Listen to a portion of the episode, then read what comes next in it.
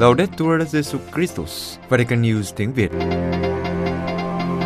Radio Vatican, Vatican News tiếng Việt. Chương trình phát thanh hàng ngày về các hoạt động của Đức Thánh Cha, tin tức của Tòa Thánh và Giáo hội Hoàn Vũ được phát 7 ngày trên tuần từ Vatican và Roma. Mời quý vị nghe chương trình phát thanh hôm nay thứ Tư ngày 25 tháng 8 gồm có Trước hết là bản tin, Kế đến là sinh hoạt giáo hội. và cuối cùng là gương chứng nhân. Bây giờ kính mời quý vị cùng Văn Yên và Zen Gabua theo dõi tin tức.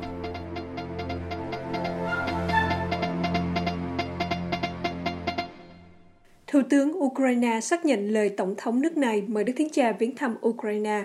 Ukraine Cổng thông tin của chính phủ Ukraine đã đưa tin về cuộc viếng thăm Ukraine của Đức Hồng Y Pietro Parolin và cũng cho biết Thủ tướng Denis Mihon của Ukraine đã xác nhận việc Tổng thống nước này mời Đức Thánh Cha thăm Ukraine. Trang web của Tòa Sứ Thần tại thủ đô Kiev của Ukraine cho biết, Đức Hồng Y Quốc vụ Khanh Tòa Thánh Pietro Parolin đang viếng thăm Ukraine nhân dịp nước này kỷ niệm 30 năm độc lập. Cuộc viếng thăm của Quốc vụ Khanh Tòa Thánh tại Ukraine có tính chất ngoại giao và là dấu chỉ sự gần gũi và quan tâm của Tòa Thánh đối với Ukraine. Thông tin của chính phủ Ukraine cho biết, trong cuộc gặp gỡ với Đức Hồng Y Parolin, Thủ tướng Denis Silhau đã cho biết thỏa thuận về biên bản ghi nhớ và hợp tác giữa Bộ Y tế Ukraine và Bệnh viện Nhi đồng Bemino Jesu của Tòa Thánh đang trong quá trình hoàn thiện. Ông hy vọng thỏa thuận được thông qua và các trẻ em Ukraine có thể được chăm sóc chữa trị tại bệnh viện của Tòa Thánh. Ông nói, Ukraine đã chờ đợi điều này 7 năm rồi. Thủ tướng của Ukraine và Đức Hồng Y Quốc vụ Khanh Tòa Thánh cũng đã thảo luận về việc bổ nhiệm các đại diện của hai bên tại Ukraine và tại Vatican. Về trường hợp của Đức Tổng giám mục Vivadas Kubokas đã được bổ nhiệm làm sứ thần tòa thánh tại Ukraine, người đứng đầu chính phủ Ukraine nhấn mạnh rằng nước này chờ đợi vị sứ thần tòa thánh. Về phần mình, chính phủ Ukraine sẽ hoàn thành những chuẩn bị cuối cùng cho việc bổ nhiệm vị đại diện toàn quyền của Ukraine tại tòa thánh, Thủ tướng Ukraine nói. Điều này sẽ giúp chúng ta gia tăng mối quan hệ giữa Ukraine và Vatican. Chúng tôi tin rằng một lĩnh vực vô cùng hứa hẹn là mở rộng cơ hội hợp tác trong lĩnh vực văn hóa, đặc biệt là thiết lập quan hệ đối tác lâu dài giữa các viện bảo tàng của các nước của chúng ta. Cuối cùng, Thủ tướng Denis Simhan cũng xác nhận lời mời của Tổng thống Ukraine Volodymyr Zelensky mời Đức thiên Cha đến thăm Ukraine. Ông kết luận đó sẽ là một cơ hội tuyệt vời để kỷ niệm 20 năm chuyến thăm của Đức Gioan Paulo II đến Ukraine. Đức Thánh Cha viện trợ khẩn cấp cho Việt Nam, Haiti và Bangladesh. Vatican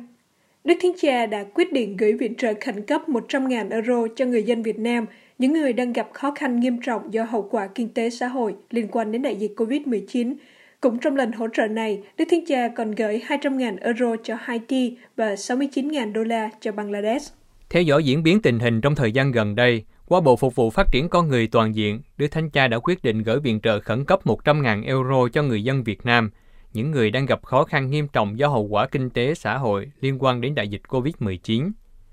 Đối với Haiti, theo số liệu của chính quyền địa phương, trận động đất đã làm cho 2.200 người thiệt mạng, 12.000 người bị thương và nhiều thiệt hại về vật chất. Cũng qua Bộ Phục vụ Phát triển Con Người Toàn diện, Đức Thánh Cha đã hỗ trợ ban đầu cho người dân Haiti với số tiền là 200.000 euro. Số tiền này sẽ được Sứ thần Tòa Thánh tại Haiti cùng với các giáo phận bị ảnh hưởng bởi thiên tai sử dụng hỗ trợ cho các nạn nhân của trận động đất. Quốc gia cuối cùng được Đức Thánh Cha hỗ trợ trong dịp này là Bangladesh với số tiền là 69.000 đô la. Trong thời gian qua, nhiều người dân của đất nước châu Á này đã bị ảnh hưởng bởi cơn bão Yaas. Ngoài số tiền viện trợ, Đức Thánh Cha còn bày tỏ sự gần gũi thiêng liêng và sự khích lệ của tình phụ tử đối với những người bị ảnh hưởng bởi đại dịch và thiên tai. Giáo hội Ba Lan phê bình đề xuất của chính phủ tăng thuế đối với các linh mục. Ba Lan, Đức Tổng giáo mục Stanislaw Gadecki, Chủ tịch Hội đồng Giáo mục Ba Lan, đã phê bình chính phủ về kế hoạch tăng thuế đối với linh mục như một phần của chương trình kinh tế mới. Theo hãng tin Pool Business trong một lá thư gửi đến Thủ tướng Mateusz Morawiecki, Đức Tổng giám mục Gadecki nói rằng các đề xuất của chính phủ về cải cách thuế đã không được các giáo sĩ hoan nghênh đón nhận. Đức cha Chủ tịch Hội đồng Giám mục nói thêm, tôi rất tiếc phải tuyên bố rằng thực tế là đề xuất liên quan đến tình hình pháp lý của các giáo sĩ, cả giáo hội công giáo và các hiệp hội tôn giáo khác đều không được đưa vào trong số hàng chục thực thể, đều không được đưa vào trong số hàng chục thực thể mà chính phủ đã tổ chức tham vấn công khai. Ngài lưu ý rằng, theo điều ước năm 1993 giữa Vatican và Ba Lan, chính phủ Ba Lan nên tham khảo ý kiến của giáo hội về bất kỳ thay đổi lập pháp nào ảnh hưởng đến tình trạng vật chất của giáo hội. Đầu năm nay, chính phủ Ba Lan đã đưa ra thảo luận Ba Lan, đó là một loạt các chính sách sẽ cung cấp nhiều phúc lợi xã hội hơn và thúc đẩy đầu tư, nhưng cũng tăng thuế đối với một số nhóm. Các linh mục sẽ phải trả các khoản đóng góp cao hơn vì không còn có thể khấu trừ bảo hiểm y tế từ bảng thuế của họ. Do đó, tiền thuế của họ có thể sẽ tăng lên 7,75%. Các giáo sĩ hiện phải trả thuế một lần, giống như các doanh nghiệp nhỏ và thợ thủ công. Thư của Đức cha Gadesky gửi Thủ tướng có ý kiến pháp lý từ cha Pietro Stanis, giáo sư luật tại Đại học Công giáo Luzmin. Cha Stanis đề xuất rằng các khoản đóng góp chăm sóc sức khỏe cao hơn có thể được trả từ quỹ giáo hội, một quỹ do nhà nước tài trợ nhằm cung cấp tiền để hỗ trợ các giáo sĩ công giáo và một số hoạt động liên quan đến giáo hội. Theo chính phủ Ba Lan, thỏa thuận sẽ mang lại lợi ích cho hầu hết người Ba Lan và việc tăng thuế chỉ ảnh hưởng đến những người có đủ khả năng chi trả. Thủ tướng Ba Lan nói rằng thỏa thuận Ba Lan là cách của chúng tôi để xây dựng một nhà nước phúc lợi. Ông nói thêm rằng gói này sẽ đưa Ba Lan vào con đường dẫn đến mức sống châu Âu và tạo cho nước này cơ hội quảng bá nền văn minh lên hạng đầu tiên của châu Âu. Nhưng vấn đề này đã gây ra xung đột chính trị ngày càng gia tăng. Đầu tháng này, Liên minh cầm quyền đã sụp đổ sau khi một đối tác cấp dưới rời đi sau những lời chỉ trích về các loại thuế mới mà họ cho rằng đánh vào hàng triệu người Ba Lan làm việc chăm chỉ. Tuy nhiên, cũng có những dấu hiệu cho thấy người Ba Lan ngày càng trở nên phản đối địa vị đặc quyền của giáo hội công giáo trong quan hệ với nhà nước. Đầu năm nay, một đảng đối lập Ba Lan 2050 Polska 2050 đưa ra các đề xuất chấm dứt mối liên hệ giữa giáo hội và nhà nước. Điều này sẽ bao gồm việc bãi bỏ quỹ giáo hội và giảm bớt sự kiểm soát của giám mục đối với việc giảng dạy tôn giáo trong các trường công lập. Các giám mục Nigeria kêu gọi các chính trị gia công giáo tạo ra sự khác biệt. Abuja Phát biểu tại buổi gặp gỡ các chính trị gia công giáo hôm thứ Bảy ngày 14 tháng 8, Đức Tổng giám mục Augustin Abiora Akubeze của Tổng giáo phận thành phố Benin, Chủ tịch Hội đồng giám mục Nigeria, kêu gọi các chính trị gia công giáo tạo ra sự khác biệt trong lĩnh vực chính trị. Đức cha Chủ tịch Hội đồng giáo mục nói, Chúng tôi tin tưởng mạnh mẽ rằng nếu trong lúc đưa ra quyết định, anh chị em để cho lương tâm được hướng dẫn bởi giáo huấn xã hội công giáo, anh chị em sẽ đưa Nigeria đi trên một con đường tiến bộ để phát triển và xóa bỏ tham nhũng. Đức Tổng giám mục Augustine lưu ý, mặc dù chính trị thường được gọi là một nghề không trong sạch, nhưng về bản chất không phải như vậy. Bởi vì chính chúng ta làm cho chính trị không được trong sạch. Người dân Nigeria đang hướng tới tầng lớp chính trị, làm việc vì công ích. Đức Tổng giáo mục xác định một trong những thách đố mà Nigeria đang phải đối phó là không thể có quyền bầu cử. Một khi hệ thống chính trị thiết lập theo cách mà lá phiếu của người dân thật sự xác định ai là người dẫn dắt dân chúng, thì giai cấp chính trị sẽ biết rằng họ được thuê làm việc và được trả tiền bởi những người đã bỏ phiếu cho họ. Từ điểm này, Đức Tổng giáo mục kêu gọi các chính trị gia công giáo đi đầu trong lĩnh vực cải cách bầu cử và giáo dục người dân, và nhấn mạnh rằng người dân thờ ơ đối với việc bầu cử là do họ đã mất niềm tin vào hệ thống. Đức Tổng giáo mục nói, với anh chị em, những chính trị gia công giáo đáng tôn trọng, chúng tôi không mời gọi anh chị em đến đây để nghe huấn giáo, nhưng muốn cho anh chị em biết rằng anh chị em có một nguồn lực tuyệt vời về cách thức hình thành lương tâm để trở thành những chính trị gia công giáo tốt. Giáo huấn xã hội công giáo cung cấp cho anh chị em một tài liệu về sự tham gia vào chính trị. Đức Tổng giáo mục Augustine giải thích, từ giáo huấn xã hội công giáo, chúng ta khám phá ra những cách thức giải quyết nhiều xung đột. Tài liệu của giáo hội hướng dẫn cách đem lại công ích cho toàn dân, quyền của các quốc gia, quyền của các cá nhân đối với sở hữu tư nhân về tài sản, nghĩa vụ của một quốc gia đối với những người nghèo và sự chia sẻ trách nhiệm và quyền lợi một cách công bằng. Để trợ giúp cho các chính trị gia công giáo về phần giáo hội, vị mục tử cho biết Hiệp hội Thần học Công giáo Nigeria đã xuất bản một sổ tay hướng dẫn các chính trị gia công giáo và ban thư ký của Nigeria có nhiệm vụ cung cấp tài liệu này cho tất cả các chính trị gia công giáo. Theo chủ tịch của Hội đồng Giáo mục, giáo hội phải tạo ra nhiều cơ hội hơn nữa nhằm tương tác mạnh mẽ với các chính trị gia để biết một số thách đố và cầu nguyện cho hoạt động của họ. Tổ chức trợ giúp các giáo hội đau khổ lo ngại Hồi giáo cực đoan gia tăng ở Afghanistan. Roma, tổ chức trợ giúp các giáo hội đau khổ lo ngại Hồi giáo cực đoan gia tăng ở Afghanistan, đồng thời kêu gọi cộng đồng quốc tế lắng nghe nỗi thống khổ của các nhóm tôn giáo thiểu số ở đất nước vừa bị Taliban tái chiếm. Tổ chức trợ giúp các giáo hội đau khổ lo ngại về việc một số quốc gia công nhận chế độ Taliban ở Afghanistan có thể tạo điều kiện cho sự gia tăng của các nhóm Hồi giáo cực đoan hiện đang còn nhỏ, nhưng có thể tự tổ chức trở thành một mạng lưới khủng bố như Al-Qaeda và nhà nước Hồi giáo. Ngoài ra, theo Tổ chức thuộc quyền giáo hoàng, các tương quan giữa chế độ Afghanistan, Pakistan và các tổ chức khủng bố hiện diện ở Palestine và ở tỉnh Idlib của Syria cũng rất đáng lo ngại. Thực tế, ở Afghanistan, mối đe dọa chống lại các quyền cơ bản của con người, bao gồm tự do tôn giáo, không chỉ do Taliban mà còn do nhà nước Hồi giáo Khorasan gây ra. Trong quá khứ, nhóm cực đoan là những người đứng đầu trong các hành động khủng bố. Vào đầu mùa dịch, ngày 25 tháng 3 năm 2020, họ đã tấn công người thiểu số Sikh ở khu vực Sol của Kabul, khiến 25 người thiệt mạng và 15 người bị thương. Tổ chức trợ giúp các giáo hội đau khổ cho biết thêm, IS tiếp tục củng cố, đặc biệt sau khi họ đánh bại ở Syria và Iraq, và các cuộc đàm phán hòa bình giữa Taliban và NATO được bắt đầu. Thêm vào đó, ngày càng có nhiều người trẻ có trình độ thuộc tầng lớp trung lưu và các nhóm thánh chiến chuyên nghiệp đến từ Al-Qaeda gia nhập tổ chức này. Tổ chức trợ giúp các giáo hội đau khổ kêu gọi cộng đồng quốc tế lắng nghe tiếng nói của nhiều người đang đau khổ, bảo vệ nhân quyền của tất cả công dân Afghanistan, bao gồm cả các Kitô hữu, các tín đồ của đạo Hindu, Baha và Phật giáo. Bởi vì theo tổ chức, việc tái áp dụng luật Sharia sẽ xóa sổ một số tự do, bao gồm cả tự do tôn giáo. Điều trước đó đã phải rất khó khăn mới đạt được. Hậu quả là những ai không theo Hồi giáo sẽ dễ gặp nguy hiểm. Cũng theo Tổ chức trợ giúp các giáo hội đau khổ, với tình hình này, nếu không có sự can thiệp của cộng đồng quốc tế, trong tương lai người Hồi giáo Shia, cộng đoàn Kitô giáo bé nhỏ và tất cả các nhóm tôn giáo thiểu số khác vốn đã bị đe dọa nghiêm trọng, sẽ phải chịu sự áp bức không thể chịu đựng được. Giáo hội Zambia chúc mừng tân tổng thống đắc cử. Lusaka Đức cha Charles Carson, giám mục của giáo phận Solwezi, chúc mừng ông Hakanda Hichilema vừa đắc cử tổng thống của Zambia, đồng thời hy vọng tân tổng thống sẽ tích cực chống nạn tham nhũng đang lan tràn và hoạt động cho sự bình ổn quốc gia. Chiến thắng với 2,8 triệu phiếu ủng hộ trong ngày bầu cử 12 tháng 8 trước nguyên thủ quốc gia sắp mãn nhiệm, ông Hekilema đã tuyên thệ nhậm chức tổng thống vào ngày 24 tháng 8. Đức cha Kasonde bày tỏ hy vọng rằng trong thời gian 5 năm cầm quyền của Tổng thống Hekilema sẽ là thời kỳ của sự phục hồi cho nền kinh tế và vun đắp hòa bình. Ngài cũng kêu gọi người dân Zambia hòa giải và canh tân ước muốn sống cùng nhau trong một quốc gia như là anh chị em. Sau đó, Đức cha Kasonde kêu gọi chính phủ tân thời làm việc để cải thiện hạ tầng cơ sở ở phía Tây Bắc, nơi thuộc thẩm quyền mục vụ của Đức cha. Ngài nói, chúng tôi muốn thấy những nỗ lực nhiều hơn nữa từ phía nhà nước vì những người dân ở đó không nhận được sự đền bù xứng đáng do việc khai thác mỏ và hạ tầng cơ sở cũng chưa được cải thiện.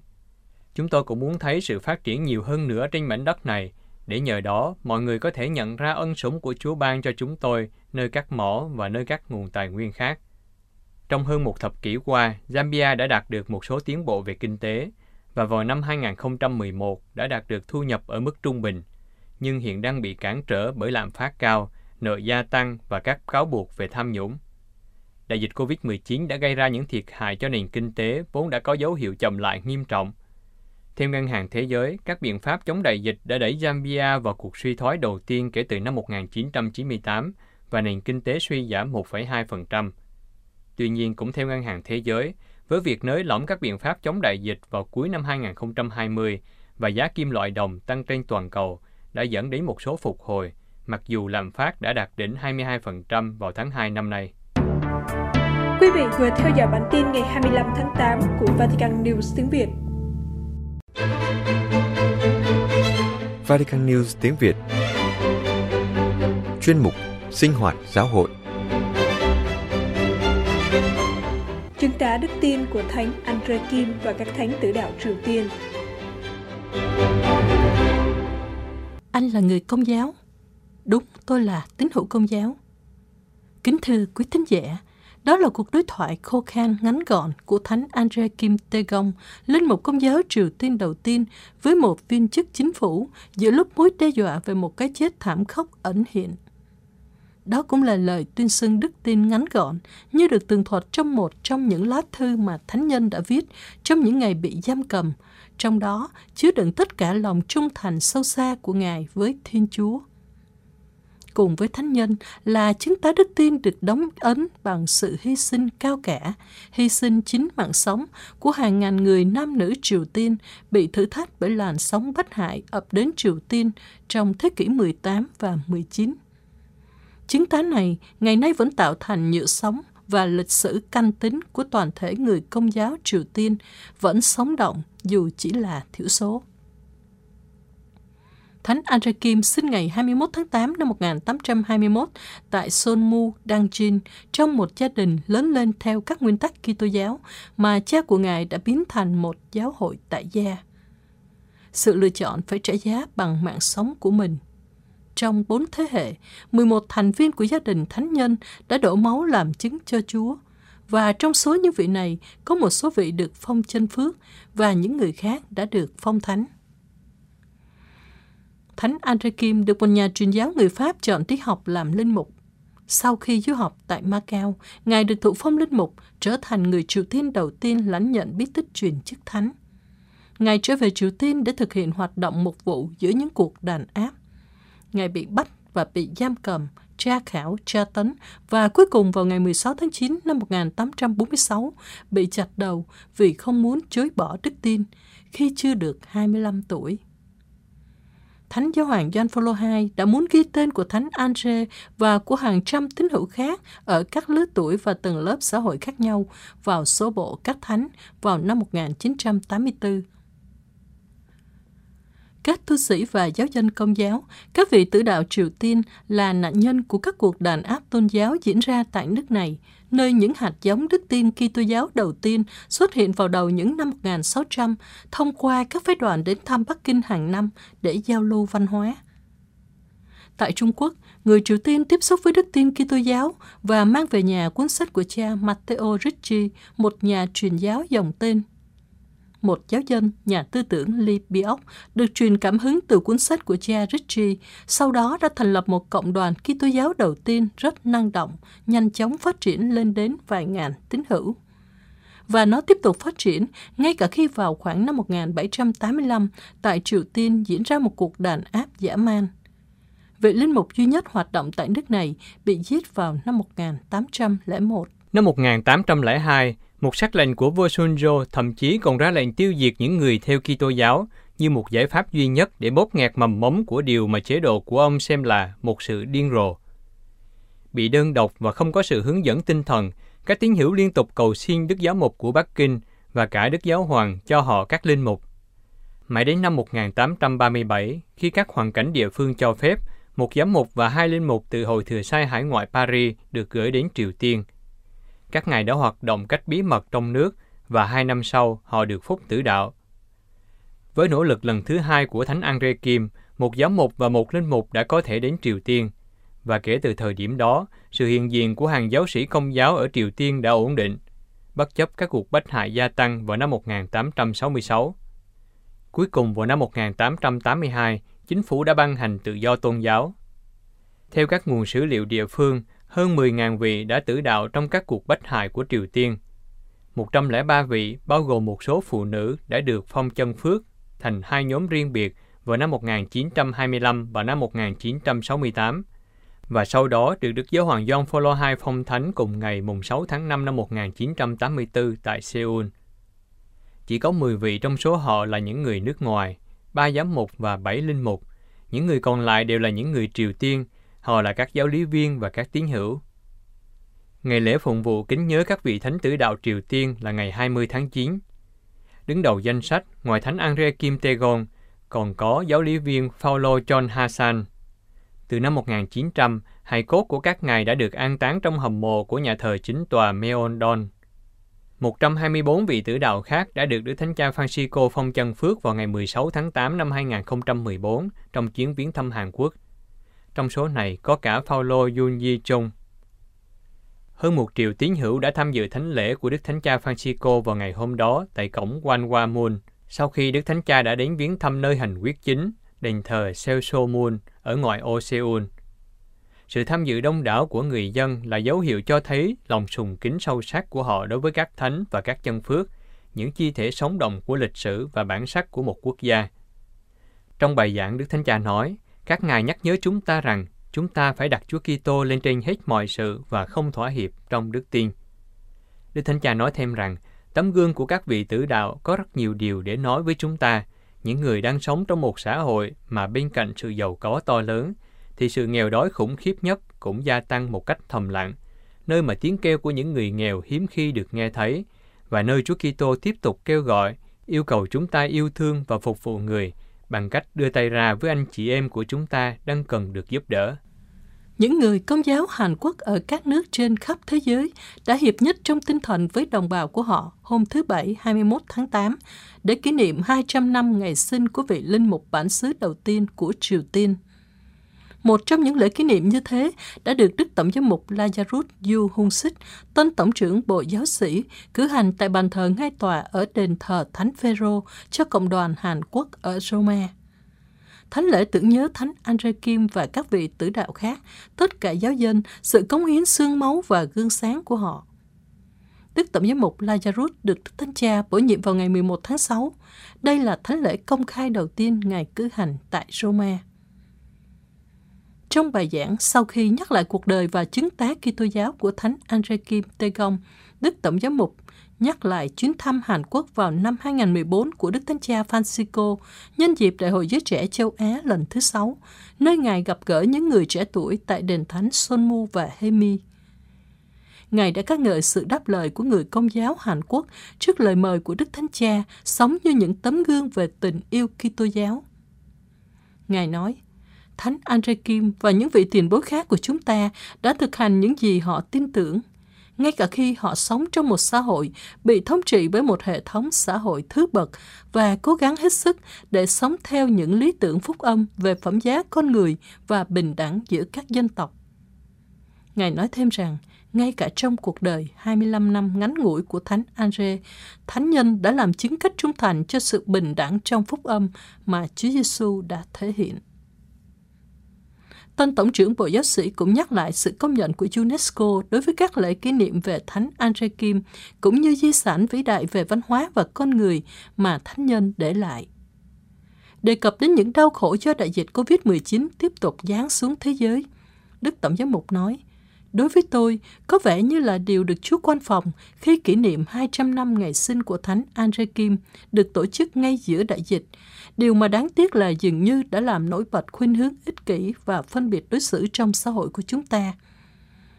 Để tấm gương của vị tử đạo của chúng ta có thể dạy chúng ta con đường mà chúng ta có thể đối phó với cuộc khủng hoảng hiện tại – Ngài lưu ý rằng các giám mục Hàn Quốc đã tìm cách giúp đỡ bằng cách khởi động một dự án hỗ trợ người nghèo nhận vaccine COVID-19. Tân Tổng trưởng Bộ Giáo sĩ cũng bày tỏ hy vọng rằng một ngày nào đó Đức Thánh Cha có thể đến thăm Triều Tiên, một chuyến thăm mà theo Ngài sẽ là một bước tiến quan trọng đối với nền hòa bình trên bán đảo Triều Tiên. Đức Tổng giám mục Yu Hong Sik đã kết thúc bài giảng của mình với lời khuyến khích tất cả người dân Hàn Quốc bước theo bước chân của Thánh Andre Kim Tae-gong và theo đuổi con đường hòa bình và hòa giải giữa Hàn Quốc và Triều Tiên. Dịp kỷ niệm 200 năm ngày sinh của Thánh Andre đã khai mạc vào ngày 29 tháng 11 năm 2020 với các lễ kỷ niệm năm thánh được Giáo hội Hàn Quốc công bố. Một năm hồng ân với sự bảo trợ của UNESCO sẽ kết thúc vào ngày 27 tháng 11 năm 2021 và là một cơ hội thuận lợi cho sự phát triển thiên liêng của giáo hội Hàn Quốc, như Đức cha Lazaro Yu đã nói trong cuộc phỏng vấn vào tháng 12 năm ngoái với Vatican News. Khi đó, Ngài còn là giáo mục của giáo phận Daejeon của Hàn Quốc và chịu trách nhiệm tổ chức năm thánh. Ngài nói, năm thánh này sẽ cho tất cả chúng ta cơ hội để nội tâm hóa linh đạo của sự tử đạo, vốn là huyết mạch của giáo hội tại Hàn Quốc, khi suy gẫm sâu sắc về cuộc đời của các vị tử đạo Đức cha Du nói thêm, đối với các vị tử đạo của chúng tôi, đức tin là giá trị quan trọng nhất. Trong xã hội Triều Tiên, chỉ có 11% dân số theo đạo công giáo, trong khi hơn một nửa tuyên bố mình không theo tôn giáo nào. Do đó, Lời mời gọi là suy tư nghiêm túc về bản sắc của chúng tôi và sự gắn kết của chúng tôi với tư cách là những người công giáo trung thành.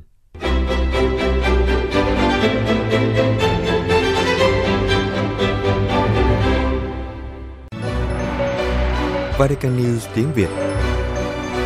Chuyên mục Gương chứng nhân.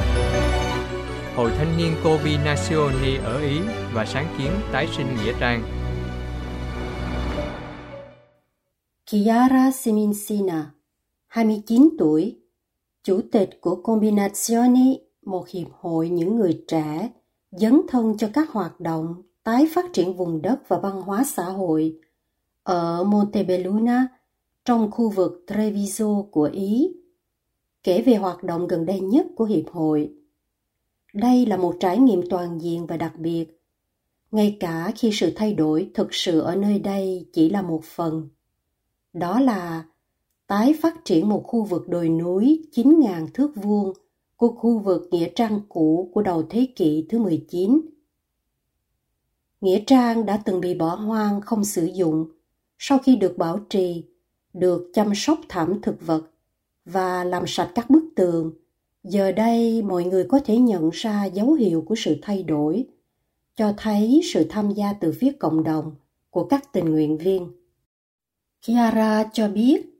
từ một gốc thiên nhiên bị bỏ quên, hiện nay Nghĩa Trang trở thành một nơi đến gặp gỡ của các nhạc sĩ, diễn viên, nhà văn. Các em thiếu nhi, người trẻ và các gia đình cùng nhau vui đùa tại đây. Giờ đây, Nghĩa Trang sống này không chỉ là nơi đón nhận linh hồn của những người đã khuất, nhưng còn làm cho bầu trời trở nên sinh động với các vì sao và những đêm hè của hàng trăm người đến tham gia các sự kiện. Tất cả bắt đầu từ năm 2017, trong lần tổ chức thứ ba của lễ hội Combinazione, sáng kiến văn hóa khu vực được Hiệp hội khởi xướng vào tháng 9 hàng năm. Một buổi hòa nhạc của nghệ sĩ violin nổi tiếng Mario Brunello đã được tổ chức trong khung cảnh của Nghĩa Trang cũ. Arames Pozzoboni 25 tuổi, lúc đó là chủ tịch và hiện nay là linh hồn của hiệp hội, nói Cộng đồng đã tái khám phá cội nguồn chung và cảm giác thuộc về quay quần tại trung tâm một khu vực đã mất trong ký ức tập thể. Vì vậy, với các sáng kiến tiếp theo, nơi này đã được trả lại sự thiêng liêng vốn có của nó. Trong nhiều năm, nhiều khách mời đã được hiệp hội đón tiếp và thành công ngoài mong đợi. Sau các buổi hòa nhạc,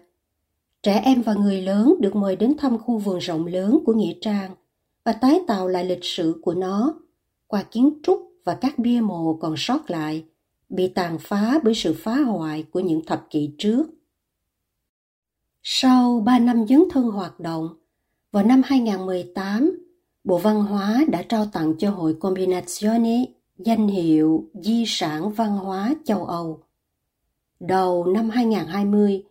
một cuộc khảo sát đã được thực hiện liên quan đến việc đánh giá giá trị lịch sử, tình cảm và văn hóa mà người dân dành cho khu vực Nghĩa Trang cũ, cũng như các đề xuất cho các dự án tiếp theo. Hơn 400 đề xuất đã thể hiện rõ quan điểm của người dân 97% ủng hộ việc mang lại tính liên tục và vĩnh viễn cho trải nghiệm văn hóa ngoài trời, nêu bật nhu cầu rộng rãi về không gian sống để tương tác con người và liên kết với ký ức của vùng đất, nơi cũng có thể được dùng cho các mục đích văn hóa. Dựa trên những tiền đề này và nhờ vào Quỹ châu Âu từ chương trình quân đoàn liên đới châu Âu, mùa hè năm ngoái Mặc dù những khó khăn phát sinh từ đại dịch, dự án Một Nghĩa Trang để sống đã được thực hiện do chính quyền Montebelluna bảo trợ. Pietro Vettorazzo, 25 tuổi, chịu trách nhiệm về các hoạt động bảo trì nhớ lại. Trước khi có sáng kiến cộng đồng, chúng tôi đã kêu gọi các tình nguyện viên và nhóm Alpini cùng nhau dọn dẹp toàn bộ khu vực rác thải và trên hết là loại bỏ các bụi rậm thực vật để các bức tường được nhìn thấy và bia mộ được sạch sẽ, trở thành nơi đáng để du khách chiêm ngưỡng. Cùng với việc tái phát triển môi trường, toàn bộ cộng đồng địa phương đã được mời gọi trải nghiệm các con đường văn hóa khác nhau. Ví dụ, chương trình sân khấu là Shelta với Marco Cortesi và Mara Moschini đã lên tiếng nói làm chứng về lòng dũng cảm và tính nhân văn trong cuộc xung đột ở Bosnia vào giai đoạn cuối thế kỷ thứ 20. Hoặc một lần nữa, cách đây vài tuần, nữ diễn viên Roberta Bianciarelli đã tổ chức một hội thảo cộng đồng với khoảng 20 học sinh từ trường trung học ở Montebelluna. Chiara Fedato, 24 tuổi, phó chủ tịch Combinazioni cho biết, trong 6 ngày diễn ra hội thảo, các học sinh trung học đã hoàn thành các tác phẩm cá nhân và tập thể. Các học sinh đang đại diện cho các quan điểm sáng tạo độc đáo để tái suy nghĩ về nghĩa trang cũ, tạo ra sự tương tác tuyệt đẹp giữa trường học và mảnh đất này. Theo một cách nào đó, nó là mối liên hệ mà chúng ta yêu quý.